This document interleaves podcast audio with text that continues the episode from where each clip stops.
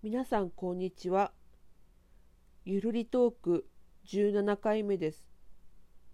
おしゃべりや雑談が苦手な私の練習のこの番組。練習と声日記って感覚で配信してます。今日は三浦春馬さんの話をしたいと思います。正直この話をラジオで話すことは迷いました。でも記録として残そうと思い話すことにしました。2020年7月18日土曜日。あの日私は TBS の音楽の日を自宅で一人で見てました。で、速報が流れました。何事だって思い見てみたら、春馬さんの死去、自殺のニュースでした。言葉を失いました。まさか、信じられない。嘘じゃないのかと。そして、母に電話をしました。電話がつながっても、あとか、みとか、なかなか言葉が出てきませんでした。なんとか伝えて、母も衝撃を受けてました。あの日はそのまま音楽の日をつけてたんですけど、衝撃、喪失感、信じられない気持ちで、ほとんど頭に入りませんでした。熱狂的なファンではなかった私が、ここまで喪失感に襲われているので、周りの皆さんのショックは計り知れません。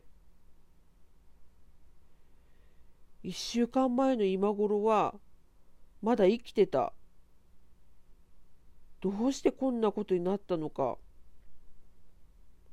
一人で何かを抱えてたのかなとか、私もそういうところがあるんですよね。実際死のうとしたこともあります。でも救ってくれた人が いるから、私は今こうして生きてます。彼の作品はたくさん見てきましたが、特に印象に残っているのが、映画の君に届けの風早くんと、ドラマの僕のいた時間の ALS の青年です。君に届けは映画館に見に行きました。で、名場面を集めた動画を今日見たんですけど、なんかもうよみがえってきて涙が出てきました。僕のいた時間で初めて ALS のことを知りました。どちらもまた見たいんですけど、今はまだ悲しくて見れそうにありません。あと何年前だったか、徹子の部屋に出られてた時があって、それをたまたま見たんですけど、再放送っていうか、ないのかなって思います。いまだに喪失感でいっぱいで、くしゃっとした屈託のない笑顔の彼が夢に出てきます。もう画面の向こうにいるのが当たり前だったから、本当になくなったんだろうかと。単なる爽やかなイケメン俳優ではなくて、何でもマルチにこなす才能あふれる方で、彼のことを嫌いだとか悪く言う人は私の周りには一人もいませんでしたね。なんかそっと芸能界を引退して今もどこかでひっそりと暮らしてるんじゃないかとさえ思います。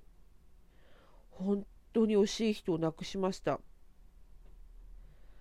今夜のMステのスペシャルで新曲のミュージックビデオが流れるということなので、この目に焼き付けたいと思います。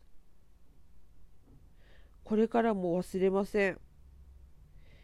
今までありがとうございました。